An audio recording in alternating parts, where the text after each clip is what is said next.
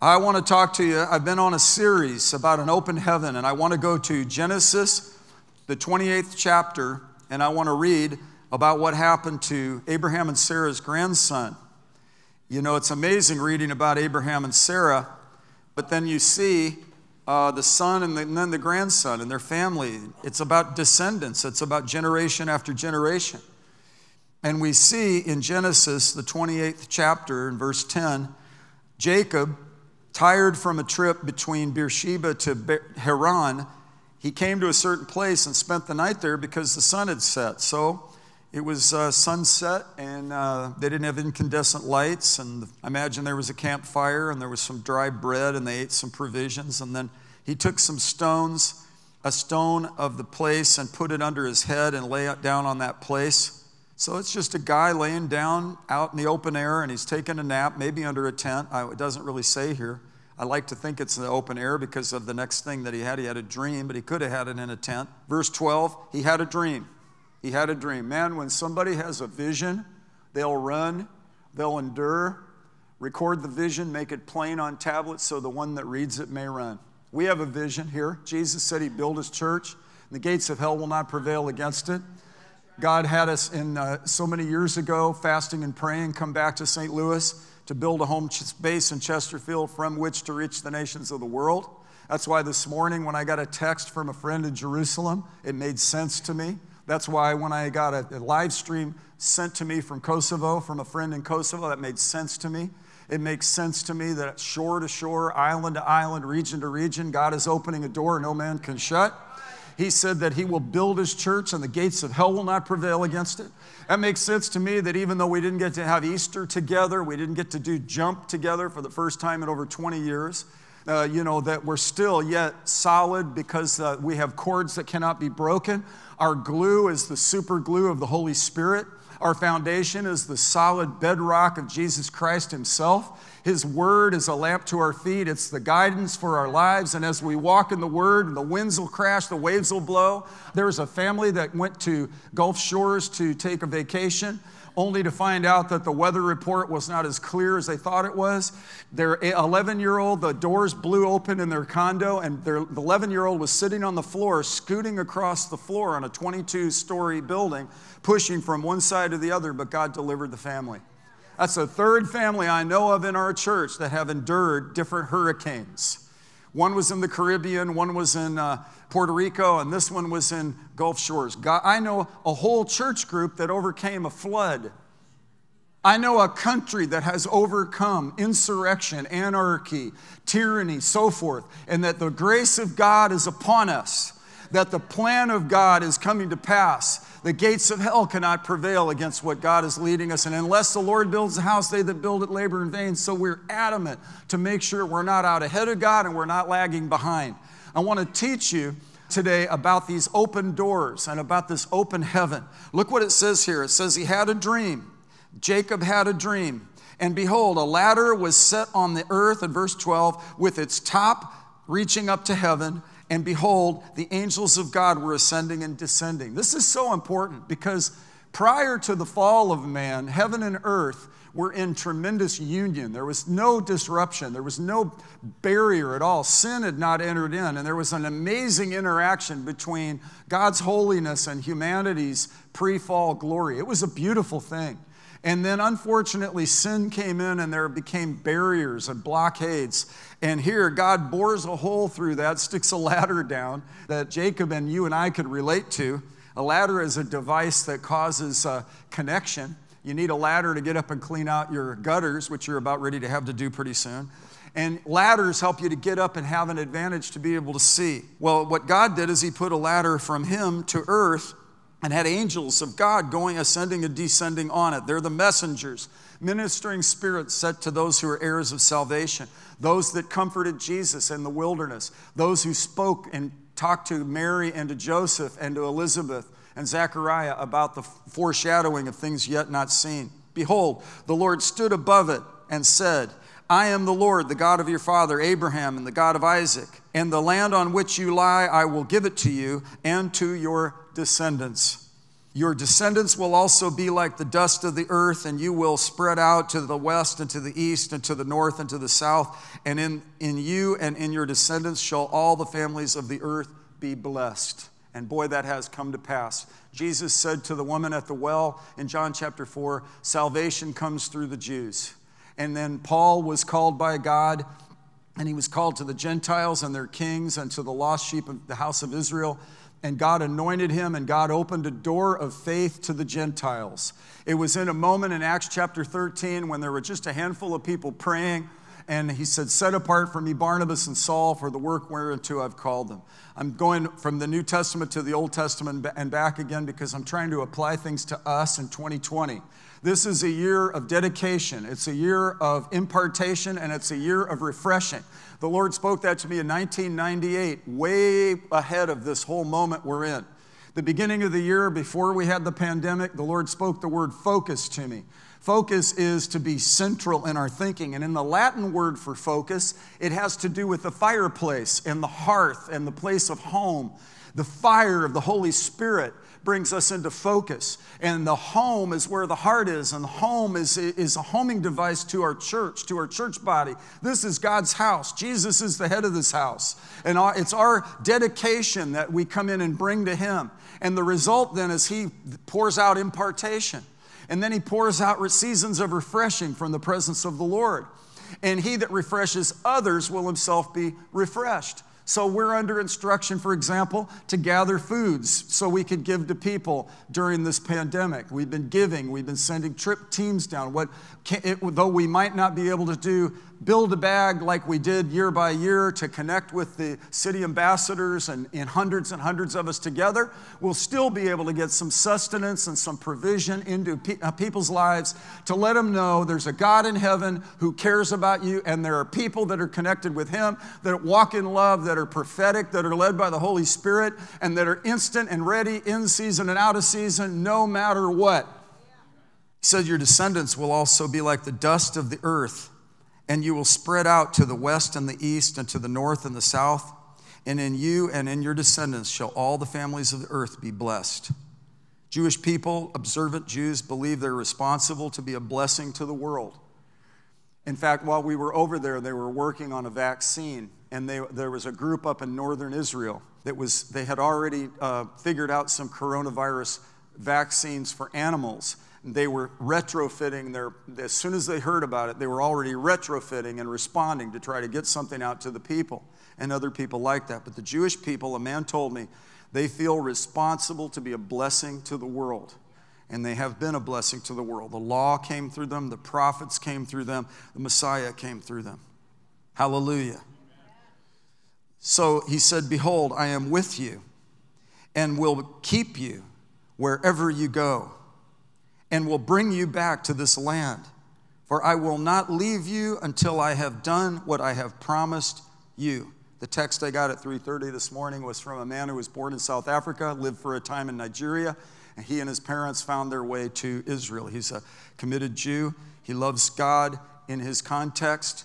And uh, we talk a lot to uh, each other about Jesus. And he was one of the dust particles that was distributed out into the world that was retrieved and brought back to the land. Jacob awoke from his sleep and said, Surely the Lord is in this place, and I did not know it. Wow. God does stuff, and we don't even know it. The prophetic nature of Jesus is he'll come and visit his people and he'll begin to prompt us, he'll begin to stir, he'll begin to speak things to us that are without precedence, that don't have any kind of sense in our sensory reinforcement. It's a pure faith thing. And so here we are in this moment, in this season. We're looking at Jacob. He lays down, he has a sleep, he wakes up, and God says, That land is yours. And he, he doesn't even have a full concept for it. But yet, God downloads initial aspects of the vision and then he starts to see from that open heaven that God is interested in the affairs of humanity and he wants to help people and he's continually reaching out to us. Then that's the vertical. The horizontal is that God opens doors. Jesus, in fact, is called the door of the sheepfold. In Colossians 4 3, we're told to pray Paul the Apostle asked, for example, pray at the same time for us as well, that God will open up to us a door for the word so that we may speak forth the mystery of Christ. I'm always praying that a door will be opened for the word. In conversations with people, I pray a door of utterance, a door for the word, that people would have ears to hear, not only in moments of preaching, but even in the interaction with my family, even in, as I anticipate talking to people I work with and so forth. I'm always praying God will give me wisdom and that God will open up a door. How many of you like the idea of an open door? Jesus is the open door. Paul the Apostle said in 1 Corinthians 16 9 that for me, a great door for effective service is open to me, and there are many adversaries. He said, Be on the alert in verse 13, stand firm in the faith, act like men, be strong, and let all that you do be done in love. God is opening doors. He's, the, heaven is opened. How do I know heaven is open? Well, we saw it open for Jacob, right? Well, then we saw at the beginning of Jesus' earthly ministry in three of the Gospels that when he was baptized, the heaven was open and a voice said, This is my beloved Son, hear him. And then the Holy Spirit came like what? Like a dove upon him. And they saw it. People witnessed that. Then there was an open heaven over the Lord. Then, after Jesus died and was buried, rose again, and then ascended, the early beginning prototype church in Acts chapter 2 gathered together in an upper room in Jerusalem. And the Bible says there was the sound like that of a rushing mighty wind, and fire distributed on their heads, and they were filled with the Holy Spirit. There was an open heaven over the beginnings of the church. Paul later on said there was a door open to a great door for effective service. Earlier on in his ministry, he prayed and they prayed in Acts chapter 13, and by Acts chapter 14, verse 27, he came back and he told everybody that he, they gathered the church together and they began to report all things that God had done with them and how he had opened a door of faith to the Gentiles. Listen, God has done great things, but we've never passed this way before. God has done, we have a litany of history in the Bible, Old Testament and New Testament. We have examples, even in our own country, of amazing and profound things, exceptional things the Lord has done. And because people have uh, emphasized and hungered after God, and, there, and there's been a craving for freedom, and there's an establishment of the, these liberties, there's been, we've enjoyed a lot of blessing. There are a lot of places in the world that are gridlocked and stuck, and yet God is opening a door no man can shut. In the 90s, in the late 80s and early 90s, we witnessed the opening of the, of the Eastern Bloc nations and the, the dissolving of the Iron Curtain. Sir Winston Churchill, just up the street in Fulton, Missouri, coined the phrase, the Iron Curtain. And yet, in that, it looked impenetrable. And with man, it, there's impossibility, but with God, all things are possible. And it takes a spirit like Jacob or like Caleb and Joshua to distinguish the times. Jacob said, Hey, I had a dream. God was in this place and I didn't even know it. He took his pillow, he lifted it up, he poured oil on it, and he said, This is going to be a place called Bethel, meaning God is here. And, and he said, The Lord is in this place and I didn't even know it. In the early church, things happened and they didn't know to, uh, how monumental it was. The Lord has been with you through situations and hardships, even in your darkest hour, that now you, you don't realize it, but later on you'll look and it will be a tribute to the mercy of God, to the grace of God. You will have noticed that was, in fact, an open heaven. God was restoring my fellowship with Him, God was re- returning to me the joy of my salvation. And then we'll see sinners converted to Him. A great harvest of souls is possible in an hour like this the emphasis of harshness and the, the imposing of darkness that's ladening people right now is going to facilitate an opportunity for us to win people and retrieve people from the precipice of eternity. I'm convinced that people that previously would never have considered Jesus for themselves are now going to consider Jesus for themselves because there's only hope in Him. The irreligious are going to come to know the Lord, and because you're being equipped and trained and you understand this flow and access, we just had praise and worship.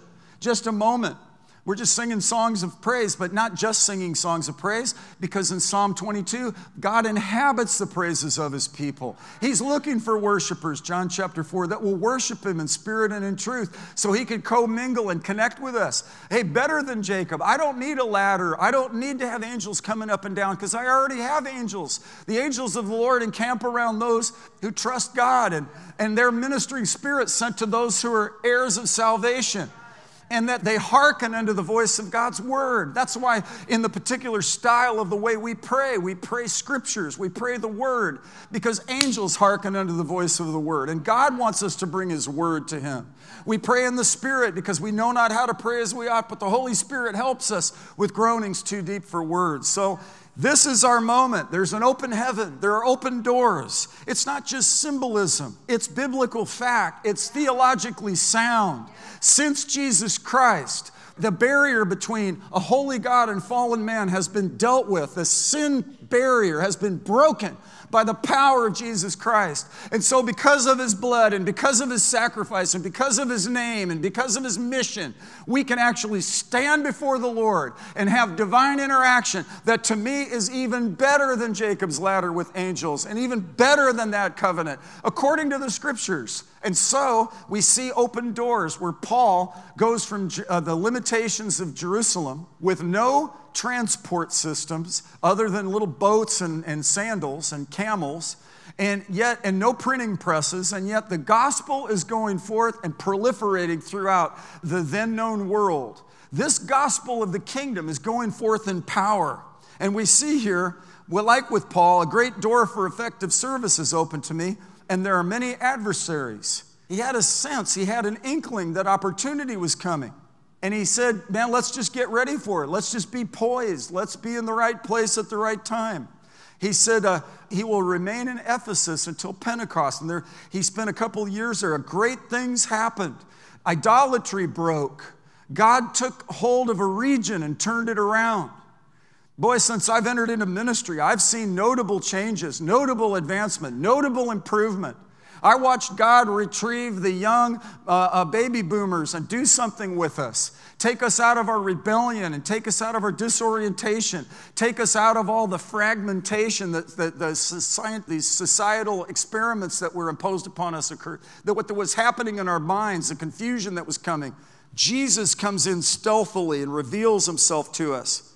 Cultic stuff goes to the side. Conjecture goes to the side. The basic Judeo Christian fundamentals come to us and the necessity to be born again. Many, many hearts come to the Lord. School teachers and students, day after day after day, in my own high school in Southern California, it was so notable that even the unsaved were saying many people are turning to Jesus. There is another opportunity. We're on the edge of it, we're on the beginnings of it right now. We've had time to think. We've had time to strategize. We've had to have social distancing, masks, stay at home, figuring out school, all these issues. You've been through so much challenge and trial, and yet here you are. Here we are with an open heaven, with open doors. And what are we to do? We fix our eyes on the living God. We set our affections on things above. Like Paul said, be on the alert, stand firm in the faith, act like men be strong, and let all that you do, all that you do, be done in love. Love is patient, love is kind, love has value. We pray for our enemies, we pray for those who despitefully use us. We're not irked, we're not annoyed, we're not vexed, we're not unhappy, because happy are the people whose God is the Lord. The joy of the Lord is our strength. In Revelation, God told the Philadelphia church, that because you have a little power and have kept my name and, and have not denied my word, you've kept the word and not denied my name, there is open for you a door that no man can shut. Some of you have been through stuff you didn't expect, through things that are heartbreaking for you, yet having done all to stand, you stand. Realizing that God, it says in Revelation 3:20, Behold, I stand at the door and knock. If anyone hears my voice and opens the door, I will come into him and dine with him, and he with me. He opens the door. We serve the God that opens a door no man can shut. He also shuts so that we can't open. And thankfully, that helps us on all the polar ends of our personalities. There are type A mover, shaker, go getters, and there are, there are contemplative, thoughtful, they that wait upon the Lord types. And then there are all types of us in between. And God can take the go getter and do something great with the go getter. And God can take that person that waits on the Lord, prays about it, seeks the Lord about it, and do great things with this thoughtful one. The enemy will then come in, though, and a, a weakness is a strength gone too far. You could be so much a doer that you just whip up 57,000 things. That's what happened with Abraham when Sarah said, Let's go to Hagar and you can have a baby, and they had an Ishmael, and that's not good. Ishmael has always antagonized Isaac. Ishmael was a part production of the flesh, and that was not a healthy thing. On the other hand, you could, they that wait upon the Lord will gain new strength, Isaiah chapter 40. Psalm 40, I waited for the Lord and he heard me and lifted me up out of my miry clay. That's a powerful thing, but the, the weakness of it can be procrastination, putting yourself in park and not doing anything. That person over there gets mad at this person over here. Let's do something lest we do nothing. This person over here gets mad at that person over there. Quit being pushing ahead of God. And so the, the, the, bottom line is we're fighting amongst ourselves like a herd of porcupines or a bag of cats, wet cats in a bag, or whatever you want to do, hence the church. But then we can look to the head of the church. He goes, I love all y'all. And I'm opening up, I'm opening up doors for all of you guys.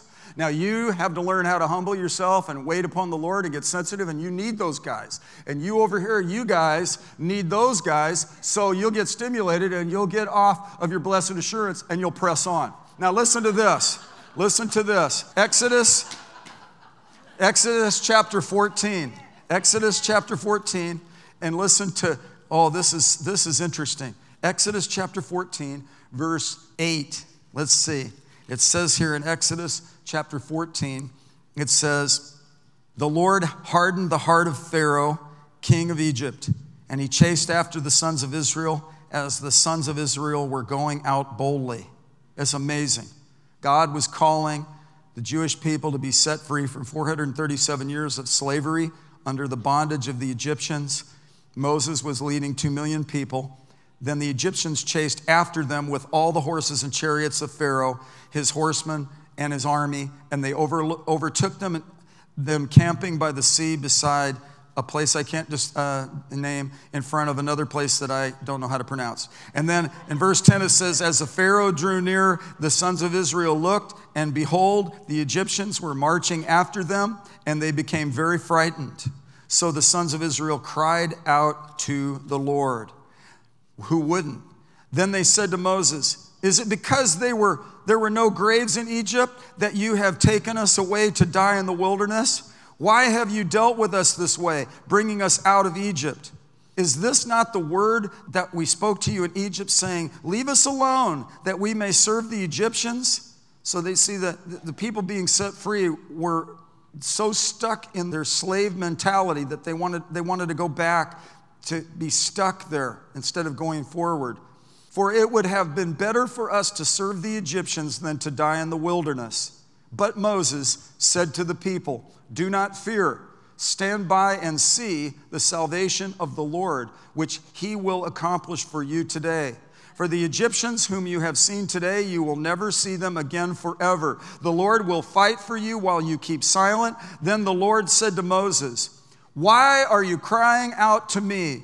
Tell the sons of Israel to go forward. Man, that's a powerful message for the people at that time. They've been in this bondage. They're now wandering out in the wilderness. Apparently, it's a one, seven day journey to go from point A to point B. But as we all know, because of murmuring, unbelief, and so forth, they wandered in the wilderness for 40 years. Now let's go to Deuteronomy 2, verse 3. What I'm teaching about today, I'm tying all together. We are in a moment. God is opening up the windows of heaven. He's given us strategy. Actually, the heavens have been opened. In real time, it is a constant moment of impartation for us. We constantly dedicate, there's constantly impartation, and there are constantly opportunities for seasons of refreshing. But we are in a prophetic moment right now in these end time hours, different from the Egyptians and the, and the Jews and Moses and the Pharaoh and the Red Sea, but similar to those things. different from Jacob and the ladder and the open heaven, but similar to those things. Different from the day of Pentecost with the rushing mighty wind and the fire, but, but also distinct in our moment. The glory of the latter house will greater, be greater than the glory of the former. We're to lift up our eyes like never before and look to Jesus. We're to lift up our eyes and look to the fields that they're white to the harvest. And I just want you to apply this to yourself personally. If you're a go getter and you're frustrated, then you need a dose of they that wait upon the Lord will gain new strength. If you're stuck and you're reticent and you're holding back, then you need a dose of why are you crying out to me? Tell the people to move forward, right? Everybody love me? Is that good? I just gave you the I gave you a spoonful of sugar with a, a medicine with a sugar like Mary Poppins so that it'll go down. The, the sweet part of it is when you're obedient to God, you'll get a breakthrough. That group will get a breakthrough. That group will get a breakthrough, and all in between. God will help and prevent those of us here from whipping up 50,000 things, lest do something lest we do nothing. And this group over here will get uh, moved upon to not stay stuck and to move forward and get out of a, a, a walking in a circle. My friend Dick Mills wrote a beautiful devotional years ago, and he, he wrote this about Deuteronomy 2 3. Turn to Deuteronomy 2 3. Genesis, Exodus, Leviticus, Numbers, Deuteronomy 2 3. And it says here in verse 1 Then he turned and set out for the wilderness by the way of the Red Sea, as the Lord spoke to me, and we circled Mount Seir for many days. And the Lord spoke to me, saying, verse 3, You have circled this mountain long enough. Now turn north. Reverend Mills says this Have you ever felt that you were going around in circles, really getting nowhere, spinning your wheels? How would you feel discovering that you were leading 2 million people in 40 laps around the same mountain, Mount Seir? This was the case with Moses. In his mercy, God intervened and told the people following Moses to stop that incessant circling and move onward. Can you imagine some of the people actually enjoying the circuit? Through the years, the path they took had become well marked and easily recognized. The predictability and the familiarity made it easy for them to make uh, another go around. He said, I can ever hear some of them saying, I like this mountain. I know what, it, what to avoid, uh, uh, what to look for, forward to, and what to expect. I've made friends all around this mountain, and I'm looking forward to seeing them again. One thing was wrong with the 40 laps and the people were making, uh, that, that the people were making. They were not getting anywhere. The Lord ended the predictable routine by stating, You have circled this mountain long enough, turn and go in another direction. It's time for you to break out of your rut. It's time to break the bubble. It's time for new dynamics, new dimensions, new directions. You have been going around in circles long enough. I had a staff meeting with Matt, and he said, A straight line is always a great way to go. I said, What do you mean? And he said, Well, they circled the mountain. And I thought, Well, this is tying together with my message.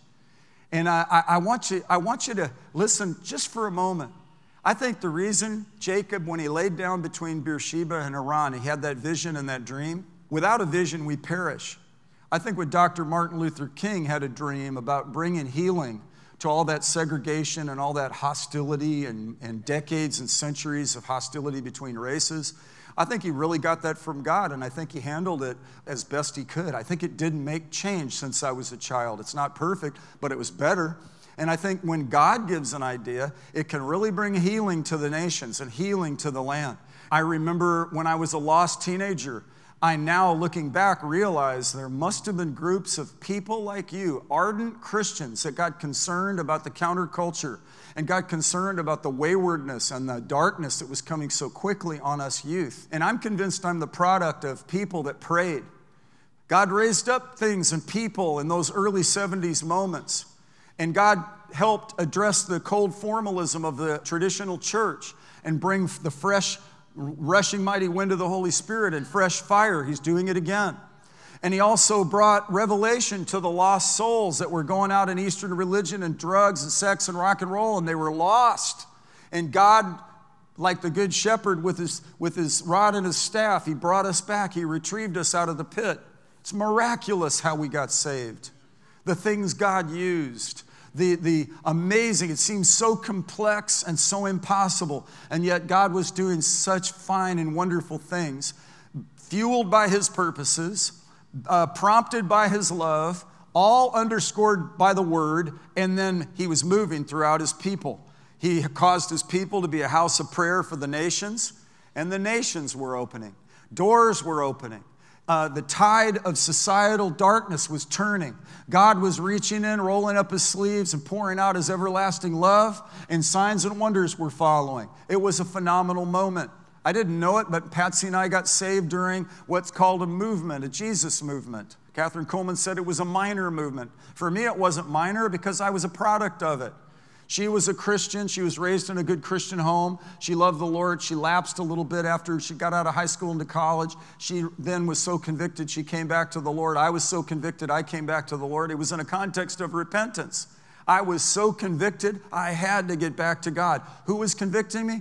It's God's kindness that leads us to repentance. The Holy Spirit will convict the world of sin, righteousness, and judgment. I had been born again, so I had a conscience, and my conscience was, I was searing it, going back to the world. And then God was saying, Look, I'll have enough of that. I want to bring you back. And His mercy came in and granted me repentance and brought me back to the kingdom for such a time as this. Hallelujah. And I'm so grateful. And I'm so grateful to be able to report to you that in 2020, as we focus, as we dedicate, God is pouring out amazing equipping. God is giving us supernatural revelation. God is, is bringing clarity to us, even though as we're molting and we feel like our eyes are a little bit cloudy, don't become frustrated and don't get overly aggressive. They that wait upon the Lord will gain new strength. But then, as God says, Quit crying out to me, why are the people crying out to me? Tell the people to move forward. Then we must get ready in these upcoming weeks for whatever it is that God wants us to put our hand to, however it is that God wants us to take shape on things. So, hallelujah. Let's all stand up on our feet right now. Having done all to stand, we stand. We're going to stand right now. I feel an unction for us to stand on our feet. Listen, having done all to stand, we stand. Here we are, young people. Don't take the bait of the dullness and the numbness of the world to try to numb you and anesthetize you. Don't let the world around you squeeze you into its own mold. Be transformed by the renewing of your mind. Church folk that have been at it a long while, recognize the day of your visitation. Realize that all the good things God has taught you, all the standards and practices that you've embraced, all the development of your spirit is about ready to be optimized by the Holy Spirit. He is about to cash in on the investment, the, the inheritance that He's chosen for us. We, in fact, are His inheritance. I pray that you would understand what is the hope of His calling, what are the riches of the glory of the inheritance in the saints. God looks at you as the rich, significant investment that he's made. He looks at you as the kingdom, the pearl of great price. He looks at you as sons and daughters of his that are that have a citizenship of heaven, that have the impartation and infusing of the Holy Spirit, that are designed to have signs, wonders, miracles and manifestations follow you, to see you stand before your opportunities and open doors and be willing not to hesitate there but to step in and then also to realize how great God is and to humble yourself that He also closes things and that He opens things and that you don't have to just lunge after opportunity. You're not easily manipulated. You're led by the Holy Spirit because you want to know the Master's voice, and you, in fact, do know the Master's voice, and the voice of a stranger you will not follow. You're not led by compulsion. You're not led by fear, for God has not given you a spirit of fear, but power, love, and a sound mind. You're not moved by offenses. You're not moved by the manipulation of others. You are led by the Holy Spirit. Jesus sent the Holy Spirit and he said, It's good that I go because I'm going to send you the Holy Spirit who will guide you into all the truth. He will take from Jesus and he will reveal it to you. You are sons and daughters of the end times. You are a prophetic people. You know the Master's voice. You know his voice, you know his promptings. He's designed you. His spirit bears witness with your spirit The spirit of a man is the candle of the Lord. For the brain and the mind and the psychic things, that's one thing. For your physical body and your sensory feelings, that's another thing. But God is a spirit, and He wants to engage you spiritually, and His word is spirit and life. So that will help you to distinguish false doctrine. That will help you to make understanding and distinction with different voices. That will help you to wade through all the things that are falsely called knowledge and all the things that have the tags of being prophetic and all the spin doctoring and all the conjecture. And He will help you to be led by His Spirit. And His Word is a lamp to your feet and it's a light to your path. There are things for you young people to do that are anointed and powerful and divinely planned. Let the Lord show you what you're called to do and be. Seek Him a little bit about it. Dedicate your time to Him. Fast and pray and ask Him. Trust Him. Show Him who, ask Him to show you what to ed- educate yourself on, how to develop, what career to choose, who to ultimately marry. Wade through all the options and trust God. God's made you a certain way, and I come against the devil lying to you about it, and I pray I come against confusion, for God's a God of peace and not confusion. And I pray a settledness in each person's heart and mind and life in this particular church, in this particular moment, in this particular place. God, I'm asking you, Father, to help us not to circle a mountain. He said, You have circled this mountain long enough. So, in fact, it is appropriate to circle a mountain for a period of time it is appropriate to wait for a certain amount of time. But then it's also appropriate to realize, okay, now, Lord, what are you saying to me next? God will spend a lifetime preparing us for certain things. Some of you just are minding your own business, you're managing your expectations, but yet you are a prophetic people, yet you are created in Christ for good works. You're anointed with freshness and with, with equipping, that you have specific gifts and callings and talents. Now, listen, there's something on the other side of all the oppression, all the attack, all the ridiculous darkness that you've been through. And God's anointed you to be a caregiver, a prayer warrior, somebody that loves and expresses kindness. And in this season and chapter of your life, could it be that the best is yet to come? Could it be that the greatest manifestations of God await you? Could it be that on the other side of this door that has so much oppression and so much conflict, that, that as you press through it, you don't halt at the door, but you press on. Sin is crouching at the door, so we must pray God will deliver us from temptation. We got to keep our eyes on Jesus as He helps us to launch and catapult to the next level. Having done all to stand, we stand. We forget those things which lie behind. We reach forward to the things which lie ahead. The ridiculous challenges and trials you faced are all now translatable as testimony testimony of how God's been good to you, testimony about how God brought you through and brought you into the kingdom for such a time as this. God retrieved us from the pit, pulled us out of every ditch, washed us off. The righteous fall seven times, the Lord picks them right back up. He's the has been and always will be the glory and the lifter of your head. Lift up the hands that hang down. Strengthen the feeble knee. Make straight paths for your feet. Fix your eyes on Jesus. Forget those things which lie behind. Say this with me I press on toward the goal of the prize of the upward call of God in Christ Jesus. I am a prophetic person called by God with inherent gifting. The Holy Spirit is on my life. His word is richly embedded in my heart. Jesus is coming back to a glorious church. Jesus is building his church. The gates of hell cannot prevail against me. I am more than a conqueror. I get my prayers answered.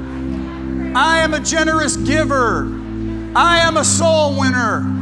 I forgive. I overcome. I walk in love.